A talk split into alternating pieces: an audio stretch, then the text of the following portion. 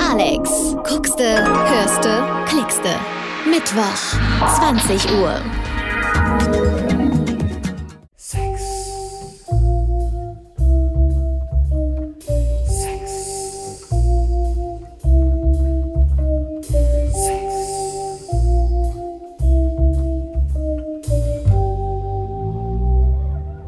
Herzlich willkommen zu Ask Lou and Lada Number 8 with Burlesque on Air, der weltweit ersten Burlesque-Radiosendung mit den Burlesque-Stars Lady Lou und Lada Redstar.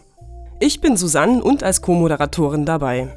Bei Ask Lou and Lada könnt ihr den beiden eure Fragen stellen zu Liebe, Verführung, Styling, Burlesque und vieles mehr. Ihr könnt fragen, was ihr wollt. Eure Fragen könnt ihr per Mail stellen an questions.burlesqueonair@gmail.com oder ihr könnt uns sogar Sprachnachrichten hinterlassen über den Facebook Messenger. Die Fragen gehen an facebook.com/burlesqueonair.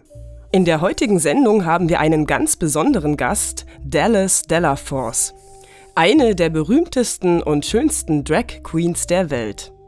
Mit ihr haben wir unter anderem ein Videotutorial gedreht, in dem sie mir ein Drag Queen Make-up verpasst.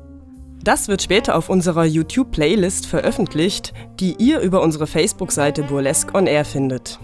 Außerdem sprechen wir über Fußfetischismus und Lady Lou's Schwangerschaft und ihr Sexleben. Also, hallo Lady Lou und hallo Lada Redstar. Hello listeners, this is Lady Lou here. Hello dear listeners of Alex Radio, this is Lada Redstar, and you know when we are back, the sex is back, you know when we are back, the showgirl dream is back, and I know you missed us, I know you're curious to know all of our stories, I know you want to ask us all of the questions that you're hiding inside you and you don't know who to ask to. And we're gonna have many of them today, actually one very special about food fetishism, so quite a common fetishism, let's talk about it. But most of all, this is a very special episode because we have a very special guest today. It's Dallas DeLaForce who's gonna teach us all the secrets of drag queens and tell us more about his art career. And we're gonna have him as a guest in our studios later on in the show. And we are recording today an amazing video tutorial. Of course, it's a makeup drag queen video tutorial. I know you all want to know the secrets of contouring and enhancing the beauties of your face. So this is exactly what Dallas DeLaForce is gonna do on Suzanne on our next video tutorial. So check it on our YouTube channel. And you can find the links of our YouTube videos on our Facebook page. I know that you're curious about one thing every month, and it's the sex life of Lady Lou, of our pregnant Lady Lou. Very pregnant. So the previous episode in June was about Lady Lou being sexually completely inactive, so nothing was happening about fetishisms over food or such things. So what's going on this month, Lady Lou? Okay, well, I'm now 7 months pregnant and rather large and round in a good way. And yeah, sorry to disappoint you ladies, but still there's no hanky-panky for Lady Lou at the moment. I think the closest thing I got to sexual interaction was doing this antenatal class with my husband in the weekend, and there's a part where they teach you when you're going into labor and it's extremely painful, you're having your contractions, what the husband can do is grab hold of your butt and like really grab both butt cheeks and lift up and down and up and down and really shake the butt, and it's called shaking the apples. And so they have to do this in the class. So I'm surrounded by about 10 very pregnant women and their partners shaking their butts, shaking the apples. And it actually feels really good. It was my favorite part of the class. So that was, yeah, the closest, I got to any kinkiness.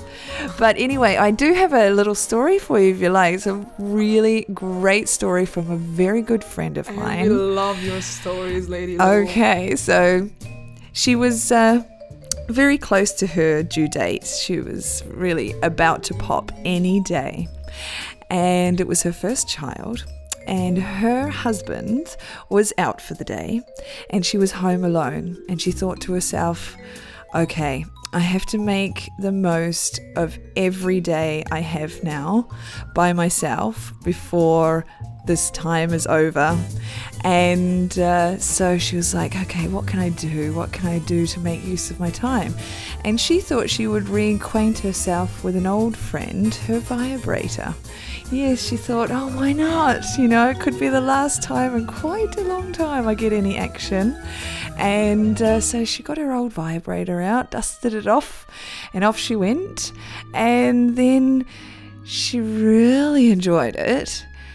And then pop, her waters broke.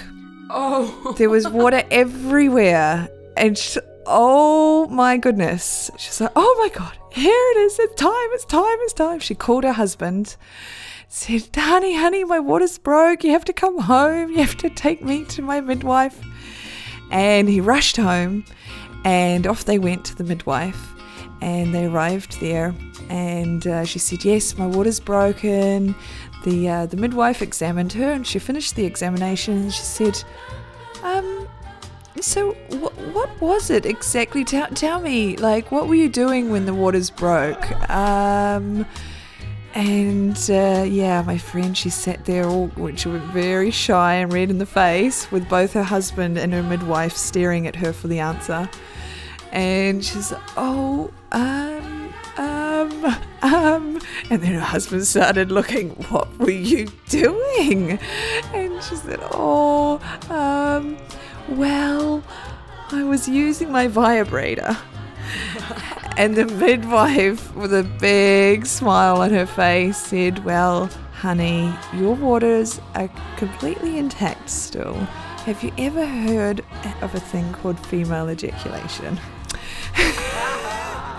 So, yes, it was a different kind of water. And, so from that day forward, she knew that, the experience of the female ejaculation. So, and, dear listeners, if you don't know the secrets of female ejaculation, you have missed our previous episode. We actually had a Squirtmeister present in our studios a couple of episodes ago. So you can check out our Facebook page, facebook.com/burlesqueonair, and find that episode, or on our SoundCloud as well. And there's a little video tutorial on how to achieve female orgasm, female ejaculation. So if you want to know the secrets of this, just check our previous episode and you will know more about it. I'm sure that your friend, that's exactly what happened. She was listening to us and we inspired her. And Lady Lou, the big moment is getting closer and closer for you as well. And I hope it's going to be as exciting as the one from your friend, but I'm very, very, very sad to announce to our listeners that Lady Lou is going to take a baby break for a few months, and I'm going to be left alone. Why are you leaving me, Mommy? I will be back soon, my lovely Lada. You have to be captain of the ship while I'm away, but I'm sure you're more than capable and kinky enough to do it all on your own. So, listeners, as you have already understood, I think the dynamic of our radio show was Lady Lou giving very serious advices and me being a little bit crazy. So, if I'm gonna be left alone, this is gonna go bad, which is good. I'm gonna have guests, and we'll see where is that gonna take us. But we're gonna have a monthly little Skype meeting with Lady Lou every month, so she's still gonna be with us, but not in our studios. Lady Lou ist bereits im 7. Monat schwanger und ihr Sexleben liegt brach. Das, was dem Sex am nächsten gekommen ist, war eine Übung aus dem Geburtsvorbereitungskurs. Um der Frau die Wehen zu erleichtern, greift der Mann richtig stark an ihre Pobacken und schüttelt sie sehr fest. Diese Übung nennt sich Äpfelschütteln und hat sich für Lady Lou verdammt gut angefühlt. Auch wenn bei ihr selbst nicht viel passiert, hat sie eine nette Story von einer ihrer Freundinnen auf Lager. Diese war kurz vor der Entbindung und allein zu Hause und kam auf die Idee, mit ihrem Vibrator zu spielen. Dabei genoss sie diesen Akt sehr und plopp, Plötzlich war alles voller Wasser. Sie rief ihren Mann an, damit der sie zu ihrer Hebamme bringt. Die Hebamme fragte dann, was sie gemacht hat, bevor das Wasser aus ihr herausbrach. Und nach ein paar Momenten peinlichen Schweigens gab sie dann zu, dass sie sich mit dem Vibrator vergnügt hatte. Und daraufhin schmunzelte die Hebamme und sagte, die Fruchtwasserblase ist noch völlig intakt, aber hast du jemals etwas von weiblicher Ejakulation gehört? Tja, das war die Ursache. Und wenn ihr wissen wollt, wie genau die weibliche Ejakulation funktioniert, gibt es dazu auch ein Videotutorial auf unserer YouTube-Playlist. Ja, und weil Lady Lou auch kurz vor ihrer Entbindung steht, wird sie uns leider für ein paar Monate verlassen müssen. Die Sendung wird dann von Lada Redstar mit verschiedenen Gasthosts moderiert und wir schalten immer wieder Lady Lou per Skype dazu. Now, another important topic to talk about within the burlesque community worldwide. Sadly, we lost one of our very, very important, very famous burlesque legends, Blaze Starr. And the whole community has been spending moments thinking about her, reading her biographies, looking at pictures, and we would like to take a moment to also talk about Blaze Starr and Lada Redstar. She is one of your biggest idols, right? Muses. She's not one of mine, she is the burlesque star that inspired me, not in my personal style and stuff, but just in her way of expressing her sexuality in such a raw and sincere way. You could really see that she enjoyed it. And actually, in the beginning of my career, I modeled with a very famous burlesque photographer, Neil Kendall, wearing her costumes, her original costumes from the 50s, and I really felt like her spirit got inside me, and she's always been so present in my career, indirectly, of course. And unfortunately, I was never able to meet her. I actually tried to reach her to have her as a guest in our radio show, and that unfortunately didn't work out because she sort of retired many years ago, and she just started making little jewelries and things to sell, but she never really wanted to be so present anymore in the burlesque scene. I guess she sort of thought that everybody should remember her the way she was at the time. But I think all of us, we have one of those stars from the past that just inspired us so much, although we never met them. And they're disappearing every year, some of them. Tura Satana, and Haji, and it's very touching when you see them on stage on the Burlesque Hall of Fame, and a few months after they're not there, and they were still so powerful in that stage, and they were expressing their life through their sexuality in such a strong and powerful way still, and then they just disappear, and it just reminds you how life just goes, and that's it. We really have to live it until the end, and especially for us performers, we have to live it on stage until the end with so much passion. It's just like she was doing it, and she had so many fantastic stories to tell, and I think it's very important for our show what we're doing, that we are interviewing those legends, because at least those stories are going to be recorded forever, and I think it's one of my really biggest regrets with our radio show is that we couldn't have her online with us. So I think one of the lessons of this is just follow the legends on Facebook if they are there, try to contact them in any way, just record those stories and not to make them disappear. I think one of the regrets with my grandma is that I always think I should have asked her more for more, even just like little tips about hairstyling, for example. I always have these regrets, so I think we're going to try to have more and more legends on our radio show in the next episodes. And for those listeners who are not familiar with Blaze Starr, she was one of the biggest and most famous burlesque performers of the 50s. And we will post a YouTube link of her most famous video and performance, which is titled The Doctor, and she's on a lounge chair, and you can really see in this video her fiery spirit and where she got the name Miss Spontaneous Combustion, the hottest blaze in burlesque, and in her peak of her career she was earning up to $1,500 per week.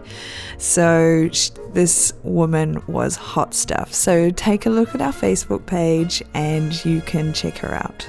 And now Lada and I have picked out a song that we would like to dedicate to Blaze Starr, and that's Unforgettable by Nat King Cole. Unforgettable, that's what you are. Unforgettable,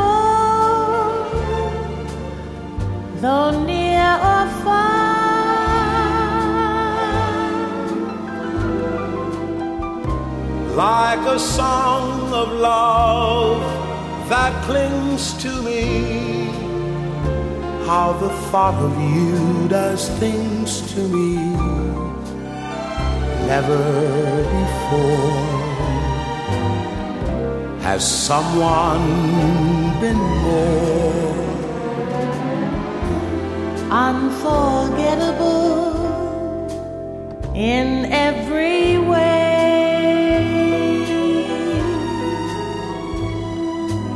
and forevermore.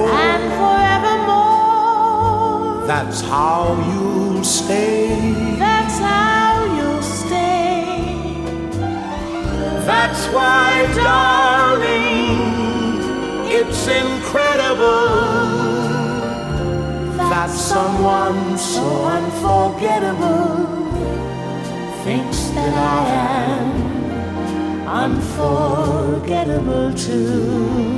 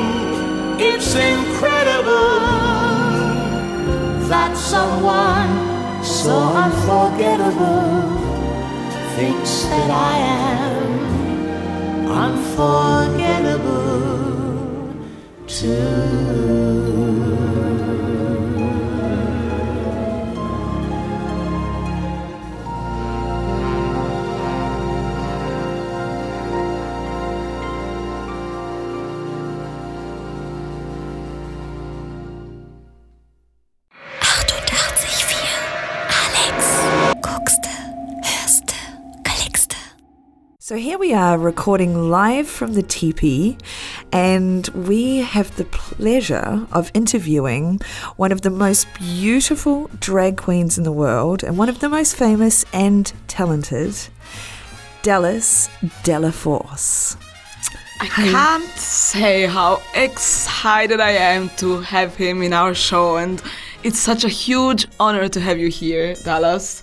Well, I'm so excited. I'm so happy you accepted. So welcome to Burlesque on Air. Wow, what an introduction.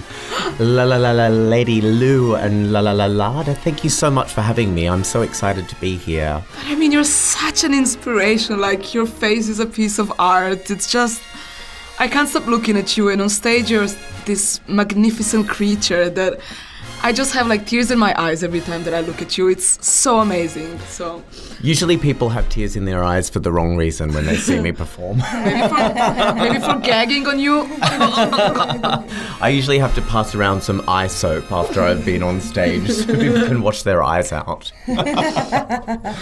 And Dallas is a unique performer in the way that he is completely self-created artist. For example, he does his own hair and makeup styling, own costuming, and I guess own inspiration and choreography for acts. So yeah, it's a unique performer that can do this so well. And also you design costumes for the Briefs, Brief Boys, don't you? Or yeah, that's right. I love designing for the Briefs, not only because they're such great people, but they're such brilliant, unique characters. It's actually really exciting and dynamic to work with them. But yeah, my background is in fashion design. I studied fashion design after high school, and for me, you know, performance and drag incorporates all of the things that I love about design. For me, it's about making a complete image, and not necessarily even about things being perfect, but creating something that's larger than life, so that it really puts across a complete visual story. So what would you say is the message that you want to spread with your performances? What is the original thing that you want to share with the world? I'd like to say kill everyone now. Oh no, hang on, that's what Divine said. Sorry, that's not me.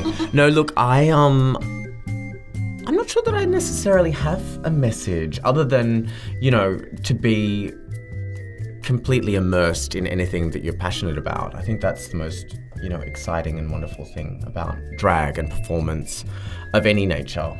But still, you're so original, like you're really, really unique. You're just not a drag queen, you're a drag super queen. Like, stop it. I'm such a huge fan. This radio show is just gonna be me like loving you. I'm a fan of yours, a huge one.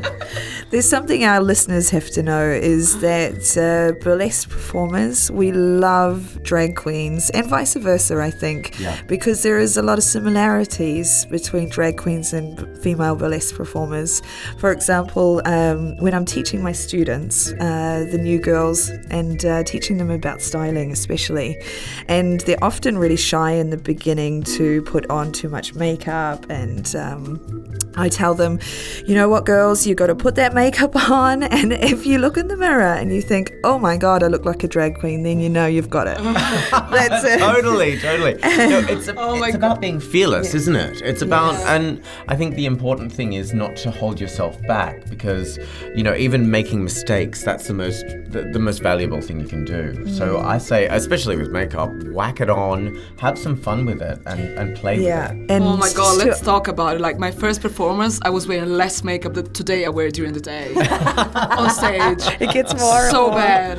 I think I didn't even wear false eyelashes that day. Yeah. That's how bad it was. You don't need lashes.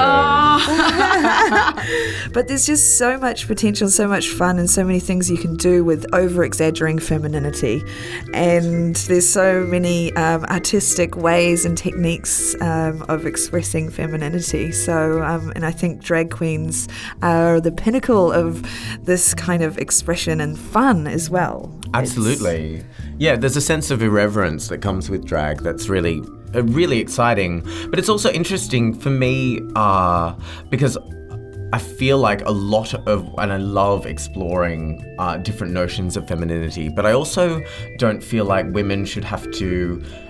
all women should have to take on those things that are forced on them by society. And in some way, drag and burlesque performers are commentators on those kind of conditionings that have been forced upon women too.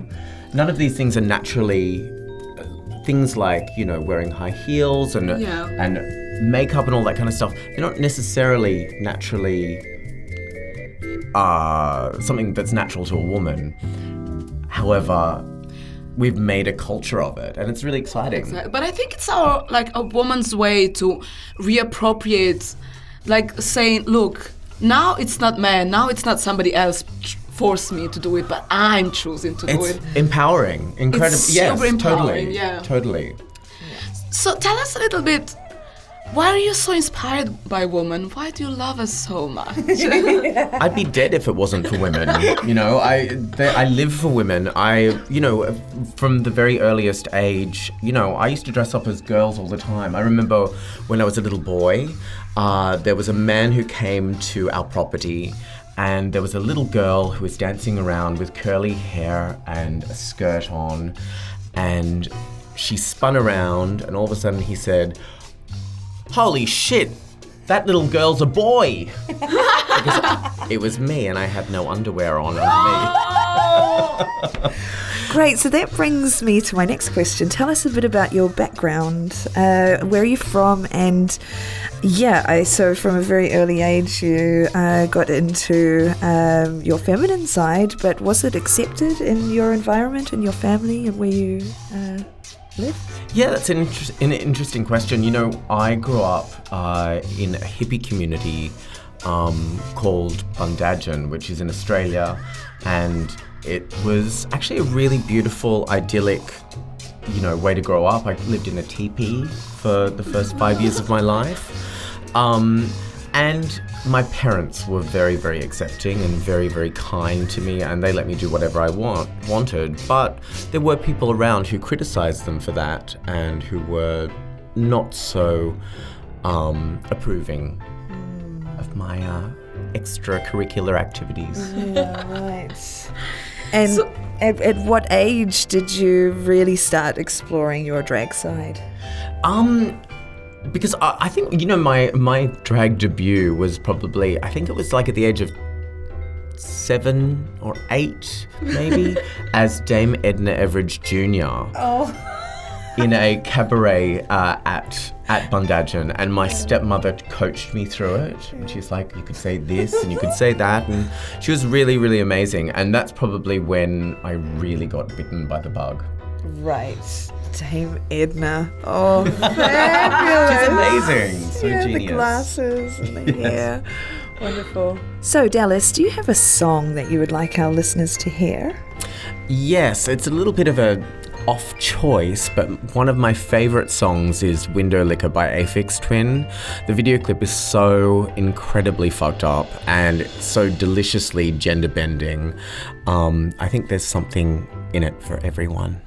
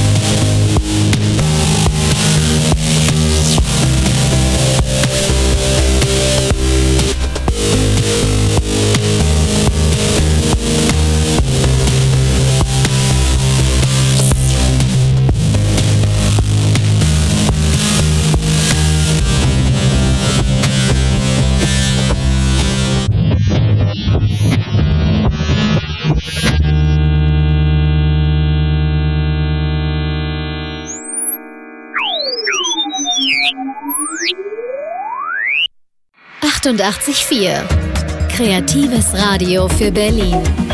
Alex, guckste, hörste, klickste. Okay, so we just listened to Windowlicker by Aphex Twin. Let's go back to our interview with Dallas DeLaForce, our muse, the costume designer from the Briefs. So tell us a little bit more about the costume that you have designed, and tell us, like, maybe one special project for you. What is the costume that you're most proud of? You know, it's not actually any one costume. One of the most exciting things about joining Briefs was, apart from the fact that I absolutely adored them from afar, and we kind of had a long-distance romance on some level, was when Fez, the MC, initially, or Shyvana, pitched the idea for the show to me. And there was a few small ideas in there. And one of them was to use Rasheen Murphy's track, or Crooker's track, Royalty. And I had always wanted to do that number, but it never made sense as one performer because it has a very kind of up and down sound. And then actually staging it with four different performers and doing it in a very dramatic way, it was perfect. And costuming that, I think, was the most exciting thing. That's when I knew that I had to be in Briefs. Oh, and you brought so much to the show, because I saw Briefs in the first show that they did, and of course it was fierce, it was great, it was male and stuff, and you brought like some sort of feminine and light magic in the show that wasn't existing. I think it was actually missing, you know, so I think you're such a great add to the show. But coming back to the costumes, I also know that you made the costumes for a very famous drag queen that has been in RuPaul's Drag Race. So yes. You actually, yes, Courtney Act. And I met her in Vienna. She's super sweet. She's beautiful. Yeah, she's beautiful and sweet and talented. And she has a new album coming out called Kaleidoscope. Kaleidoscope. It's going to be amazing. Check it out. It's going to be amazing. So you actually did one of the costumes that she wore on RuPaul's Drag Race. Tell us about it. I did, and I was so excited. I was so proud of her. She was really, really incredible. Interestingly enough, I was making her gown at the same time as I was making the Australian flag costumes for Briefs. So is it the same fabric? You just use the same fabric? No, I would never do that. I'm not that cheap. Maybe. No. No, but I was so excited that she was going on RuPaul's Drag Race, and I was one of the few who actually knew she was doing it. And so I also, you know, I helped her out as much as I could, and I think she really did us proud. It was amazing. But also, you know, those costumes are a political statement. You know, another designer, Peter Morrissey, did a shirt with the Aboriginal flag over the Australian flag many years ago, and I wanted to do another version of that, but one that was even more prominently proud of our Indigenous community. And also, you know, making the statement that we have actually invaded their country, and we have a lot to be answerable for. Yeah, and I think it's really great that you can make a political statement with glamour. And glamour is not only about being light and, you know, not think about things. It can be political as well, and it's great when you can like unite those two sides in just one costume. Yeah, but you know, I mean, even every time you step out of your door in drag, it's a political act, you know? Yeah, freedom and just being able to be yourself who you are. Absolutely. But talking about costumes and designers, I know there's one particular design that you really love. You know, oh my God! And you have met him recently, and a bit of your costumes are inspired by his creation, so just tell us about Thierry Mugler. Oh my God! Meeting my favorite designer was an absolute epoch in my life. It was incredible. He was here the other night for an event, and I walked out of the door to have a photo taken, and I could see a man looking at me as I walked out. I looked at him, and I realized it was Thierry Mugler, and I walked over to him, and I went, "I'm so sorry, but this is a rip-off of your style." And he said, "Yes, and it's very good." And he said it was something like, "There are a few elements that are spot." Well, how did he say that? What did he say exactly? I can't remember exactly what he said. I might have been a tiny bit tipsy, but he was, but he was like, "Yes, this is all very good. All the elements are there." All the elements are there. Yeah, that was it. Yeah, and then I was like, "Oh, wait a second. I'll be back in a minute, and next time I'll be wearing real Mugler." And so I came back 10 minutes later wearing my favorite thing that I own, which is my Mugler suit. And I could tell that he didn't realize that it was actually Mugler, because he kind of picked up the cuff of the suit, and he's looking at me and went, "That is really good." I'm like, "No, this is you." And he's like, "Oh, spring, summer, blah, blah, blah." And it was very cool because, yeah, and then he complimented me on my my makeup and my eyebrows. Oh, congratulations. It was pretty amazing. And then he left. Well, halfway through the other show that was on. Okay, not your show. No. No. Oh, no. So Dallas, the cliche idea about drag queens, especially since RuPaul's drag show has started, is that it's a really bitchy, feisty, catfight kind of scene. Is that cliche true? It can be, but I mean, that's part of the exciting energy that drag is about. I don't personally subscribe to that kind of headspace, but it's the bitchy and angsty side of things, especially on stage, can actually be quite fabulous on some levels. I believe in kindness and being good to people around you. But the only time when people are actually really, really bitchy, it's just coming from a place of what's what I'm looking for? Insecurity? That's the one! Definitely. It's always the bitchiest ones, the most insecure. Exactly. They and hide it with many layers, but inside, yeah. Absolutely. And you know what? As a baby drag queen starting out and rising up through the ranks, you know, no one who was ever worth their salt was anything but incredibly lovely, supportive, and amazing. All of the best people I've ever met, and most talented people, have always been so supportive and kind. Yeah, it's so true. And I got asked that same question for the burlesque world, like, how is it, you know, perform with the girls? There must be so much bitchy attitude and stuff. And it's exactly the same answer. Like, none of the burlesque stars are bitchy, not one single one of them. They're just like kind women and so generous, and of course everyone has their own personality and maybe you don't get like super along with every single one of them, but it's always like a friendly attitude in the backstages, and it's exactly the same thing. And I don't think you can get absolutely anywhere with having a bitchy attitude. It's gonna get you maybe a little bit, one step far, but then you're gonna stop there. You're never gonna get to the top by being that way. So I have a question for you now that will help some of my students. Now, my burlesque students, I encourage them, of course, to get into burlesque costume making because it's a very important part of the job. Totally. And there are many of them who say, oh, but I can't sew. I don't know how to use a sewing machine. I can't do that. And then they just give up. I try as much as I can to give them a gentle kick in the ass and say that it's the same as riding a bike. You attempt it, you can't do it, and then you say, I can't ride a bike. It's just ridiculous. Everyone can ride a bike. So get on that sewing machine and teach yourself. And is there any tips that you could give these girls who really must learn these basic costume making skills? Any tips that you can give them to make that a bit easier? Lady Lou, I could not agree with you more. You know, sewing is so simple, it's so basic, it's actually really easy. I mean, I can't stand doing it, but there's some really, really logical elements to it. And it's just about, again, having a go and not being afraid of messing up.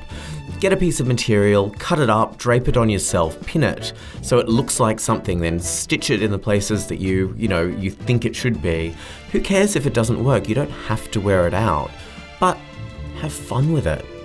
Yeah, and every mistake you learn from. Absolutely. Yeah. God, I mean, I've made a plethora of mistakes. In fact, I'm still making some, you know, as we speak. I want to know about that. I'm always curious in interview to know about like the difficult moments that every performer had, or like the doubts, like some moments of doubt, and how do you get over it? Were there any moment in your career where you didn't know where you were standing, what were you doing, you thought you were on the wrong path, and how did you get over that? Yeah, often. And you know, it's not something that ends. I think it's a journey, and you often find yourself in situations where you're questioning exactly what you're doing. And I think that's really, really normal. But for me, like one of the biggest difficulties I've had with performing, you know, being someone who's self-taught, you know, I didn't go to a college to learn how to perform. I didn't, you know, go to a circus school. My skills are somewhat intangible because they're all I'm a self-made kind of person. I started performing and I was terrible at the beginning. Some people may say I'm terrible now, but who cares? But, you know, I put myself out there and I did it, and, you know, I'm really happy with where I am now. But yeah, I think everyone has those doubts. And so before performing with the Briefs, which kind of gigs were you doing? Tell us a little bit about, I want to know what happened. Who were you before the Briefs? I want to know.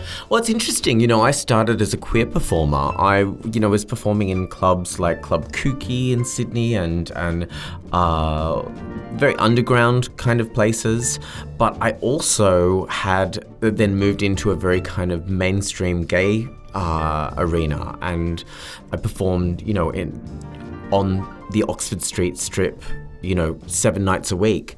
And it was a really interesting learning ground because they aren't, you know, the mainstream audiences, I wouldn't say are exactly my people, but learning how to make them love you is a really great thing, to be able to communicate to people.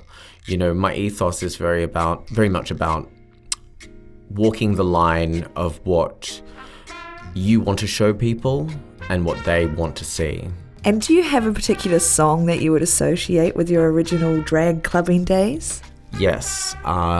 This song's called Dirty Fucking Whore by the band Machine Gun Fellatio. And the vocalist is Krista Hughes, who is an amazing artist, brilliant singer, and a good friend now. And for me, that really epitomizes that time. Great. My darling, the stars, they shine for you. My darling, the birds twitter for you. My darling, my heart skips a beat whenever I think of you. And under this moonlit sky, I pray and dream that I will be the one that you bend over and bang good and hard from behind. Have me on all fours, howling at the sky. I'll give your cock a good long suck, then you'll give me a good hard fuck. Squeeze my tits all big and bouncy, then spunk all over my body. I want to be your butt-hot greasy slut, begging for more, for I can't get enough. When I leave your tool, you stop warm and soggy. I won't stop then. Oh, no. I'll become your little leg humping doggy. Let me be your dirty fucking whore. Alex, guckste, hörste, klickste. So that was Dirty Fucking Whore by Machine Gun Fellatio. So funny to hear with your heavenly little voice. It sounded delicious. All right, I got another question for you, Dallas. What is the most common misconception about drag queens? Oh, that is a really, really interesting one. I think the most common misconception is that that drag somehow bubbles over into their sexual life. And don't get me wrong, I know lots of girls who like having fun with boys and other people when they're dressed up, but for a lot of people, it's a theatrical outlet. It's their job, and I think a lot of people are a bit confused about that from the outside. And isn't it that not all drag queens are actually gay as well? Absolutely, yeah. There's definitely straight drag queens out there too. But it's the world of gender as we know it is opening up so much more now, and people are so much more free to kind of explore those sides of themselves, because everyone has a masculine and a feminine side. That just there's not that many people who are completely in touch with that. And so you do have quite a masculine side to yourself as well, would you say? Well, I can be, yes, absolutely. You know, I like to be a person who has, I like extremes, I like polarities. And, you know, at the same time that I have female drag, I have male drag too. Right. Yeah. Oh. What do you mean by male drag? Like, what would that look like? That would look like, I mean, other stereotypes, really. And it's funny, it's being able to lampoon stereotypes. The thing that I like about drag, whether it be male or female, is that you somehow can blend in, but then stand out at the same time. Right. Okay. Play it up. And so when you put on your male drag, your female drag, you put the hair and makeup on, it's a real transformation. Yeah. And does that have a big impact on the way you see yourself, your mood? Is it a completely split personality between your normal drag? Totally. It's Dr. Jekyll and Mrs. Hyde. You know, I'm a very shy person, naturally. I'm very shy, and having that mask allows you so many freedoms. You can be, you know, as mad and crazy and wild and diva-ish or whatever as you want. But essentially, I'm a bit of a homebody. I'm a little bit boring. But I love the extremes, you know. And do you have any advice for any men out there who have always been fascinated with dressing up, but never had the courage to try it?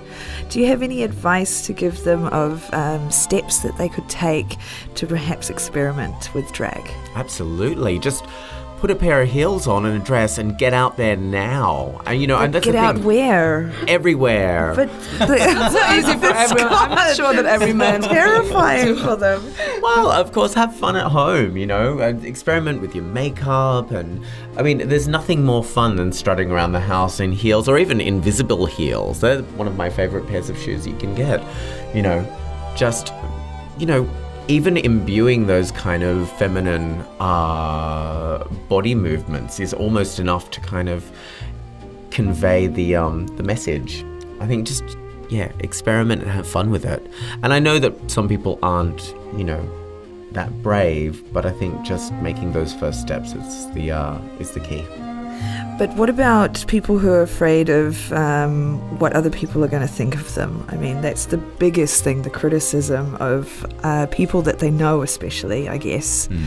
Mm. I mean, this must be such a huge thing to try and overcome, that shock and criticism from others. Yeah, absolutely. And you're so right. I think it's just about doing it gently, and also allowing the people around you into that, you know, side of your personality gently. Right, so step by step, you just Absolutely. Small steps, just, yeah, okay. Yeah, ignore what I said before, sorry.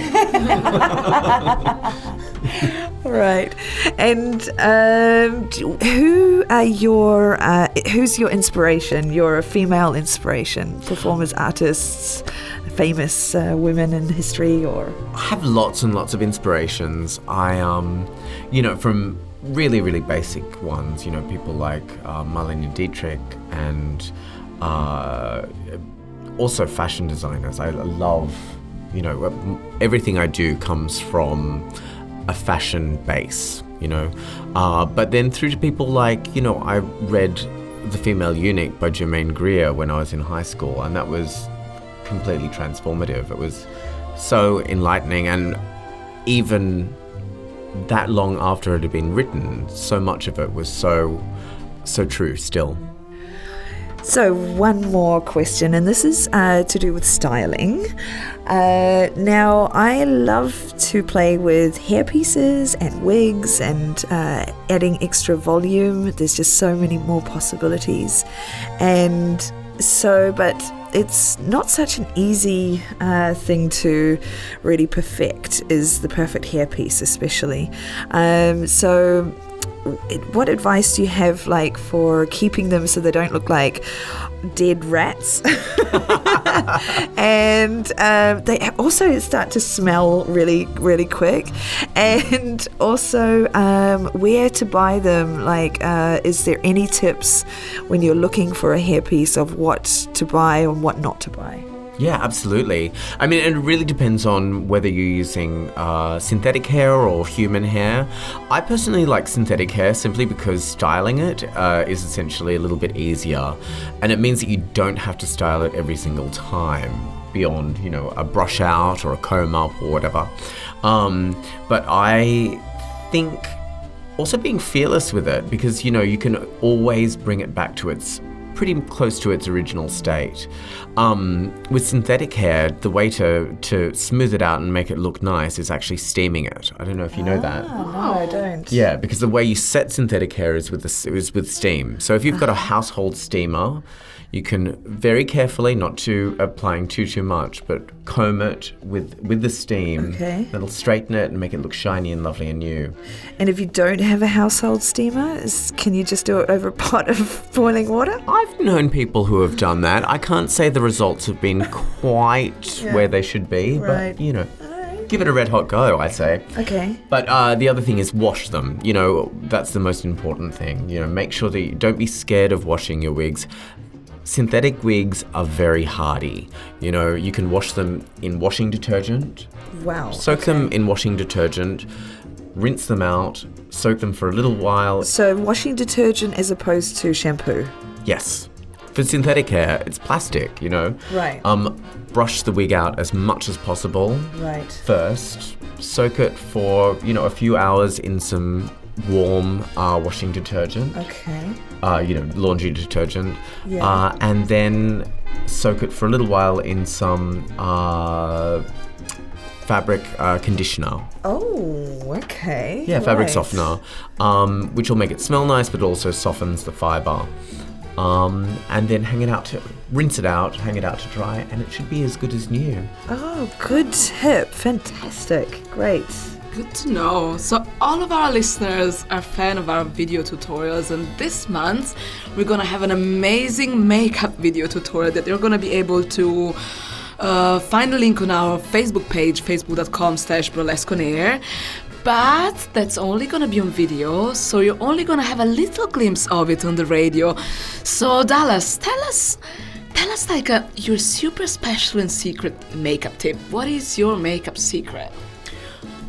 Okay, it's a little bit embarrassing, but I'm a lash whore.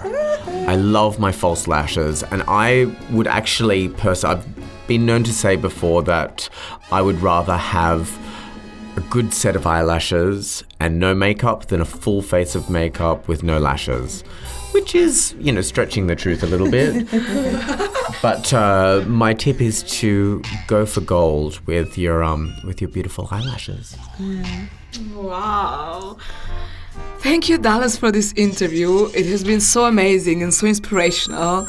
So we came to the end of this interview, and maybe we can end it with one very special song for you and say goodbye to our listeners with a very delicate and special song. Make love to us with music. Oh, thank you both so much for having me. I've had such a great time.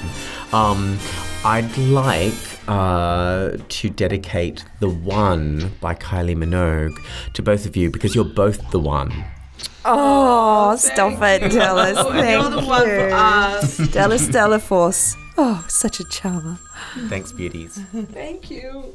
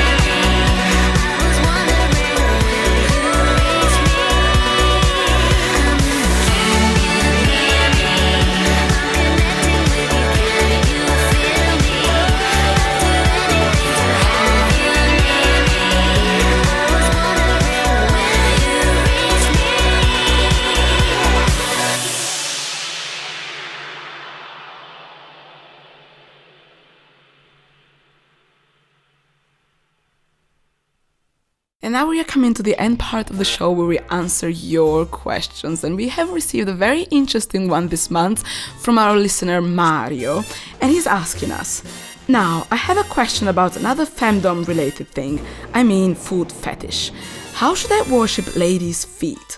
What is the best way to satisfy the lady by worshipping? Should I start when stockings are still on the feet? Should I take off the stocking from the legs during worshipping? Do you have any useful articles, tutorials about food fetish? I would be grateful for any tips about that topic. Best regards, Mario. So Lady Lou, what do you think about this? Do you like food fetishes and do you like your food to be worshipped, or what are your experiences about it? Well, first of all, thank you, Mario, for your question. And the one time I did experience a man massaging my feet, I was much more comfortable in the beginning with the stockings on because I didn't know him at all. He was a slave. Yeah, I felt it to be something quite intimate. To take the stockings off is just too much from a stranger. So I've kind of felt safe and protected with my stockings on. And then I guess once you get comfortable with that person, then maybe the stockings could come off, but. I love unprotected sex. I'm always giving bad messages to our listeners. I think that for food fetishism as well, for any fetishism, the atmosphere just has to be right, and then you push your limits further and further. And I have to admit that I in general, I don't love food fetishism because I really don't like people when exaggerating, touching me and things, and I get annoyed very quickly. But when the atmosphere is right and just going really deep into licking every single toe of the feet, I really, really love it. But for me, food fetishism just has to be like really dirty sex, and there needs to be like a good atmosphere. So at the contrary, you see, I don't like it when it's too safe. I just like when you just lick my shoe and then lick my feet. So I guess you have to figure out the lady that you have in front of you, and just start and look at her reaction. Is she a bit annoyed by it? Is she ashamed of? Maybe, sometimes us ladies, it's stupid things like maybe our pedicure that night is not perfect. It happens to me sometimes, I'm just like, not tonight. So just try on things. It's a game. Sex is always a game. So just have fun with whoever you have in front of you. Diesmal gibt es eine Frage von unserem Hörer Mario. Es geht um Fußfetischismus. Die Frage lautet, wie kann ich am besten die Füße einer Lady verehren, beziehungsweise wie kann ich eine Lady am besten befriedigen, wenn ich dabei ihre Füße verehre? Also wenn ich ihre Füße massiere, soll ich ihre Strümpfe ausziehen oder sie anlassen? Wie findet ihr das am besten? Lady Lou bekam einmal ihre Füße von einem Mann massiert und sie kannte diesen Mann nicht, er war ein Sklave und sie fühlte sich viel besser damit, dass sie ihre Strümpfe anbehalten konnte, weil sie ihn nicht kannte, aber wenn man die Person näher kennt und sich in der Situation wohlfühlt, kann man die Strümpfe auch ruhig ausgezogen bekommen. Für Lada muss auch die Atmosphäre stimmen, doch wenn die Atmosphäre stimmt, dann kann's richtig schmutzig werden. Mario sollte also sicherstellen, dass die Frau sich wohlfühlt, die Atmosphäre stimmt und dann kann er Stück für Stück immer weitergehen. So listeners, sex is a game, and do you want to play it with us? Send us your questions on questions.burlesqueonair@gmail.com, or even better, send us a voice message on our Facebook page, facebook.com/burlesqueonair. How to do it? I think you already know. There's a super funny video tutorial on our Facebook page, so just check it, figure out how to send us this voice message, and they're super funny to receive. We love them, and it's gonna be a huge pleasure for us to answer to them. And don't forget to check as well our amazing video tutorials on our YouTube channel. You can find them on our Facebook page. So don't miss the next one with our amazing guest, Dallas DeLaForce. And Suzanne is gonna receive quite a transformation from her usual no makeup face to drag queen. I mean, amazing tips, amazing results. Check that video coming out in 2 weeks. Die nächste Sendung Burlesque on Air könnt ihr am Mittwoch, den 5. August, 20 Uhr auf Alex Berlin im Radio hören. Verantwortlich für diese Sendung bin ich, Susanne. So Lady Lou, it's time to officially say goodbye to you. It is, but I will be checking in, ringing in. I'll probably have a baby attached to my boob and not so many sexy stories, but I'm sure I'll have something to say. And yeah, I will be checking in and giving you a call every now and again, okay? And I'm very excited to have the next episodes completely free, and let's see what's gonna happen. Adventures, adventures, adventures. Yes, we wish you all the best, Lady Lou, for your waters, for your birth, and that everything goes all right. And come back soon. Thank you, girls. I'll miss you. Bye. Thank you, listeners. See you soon. Bye. Bye.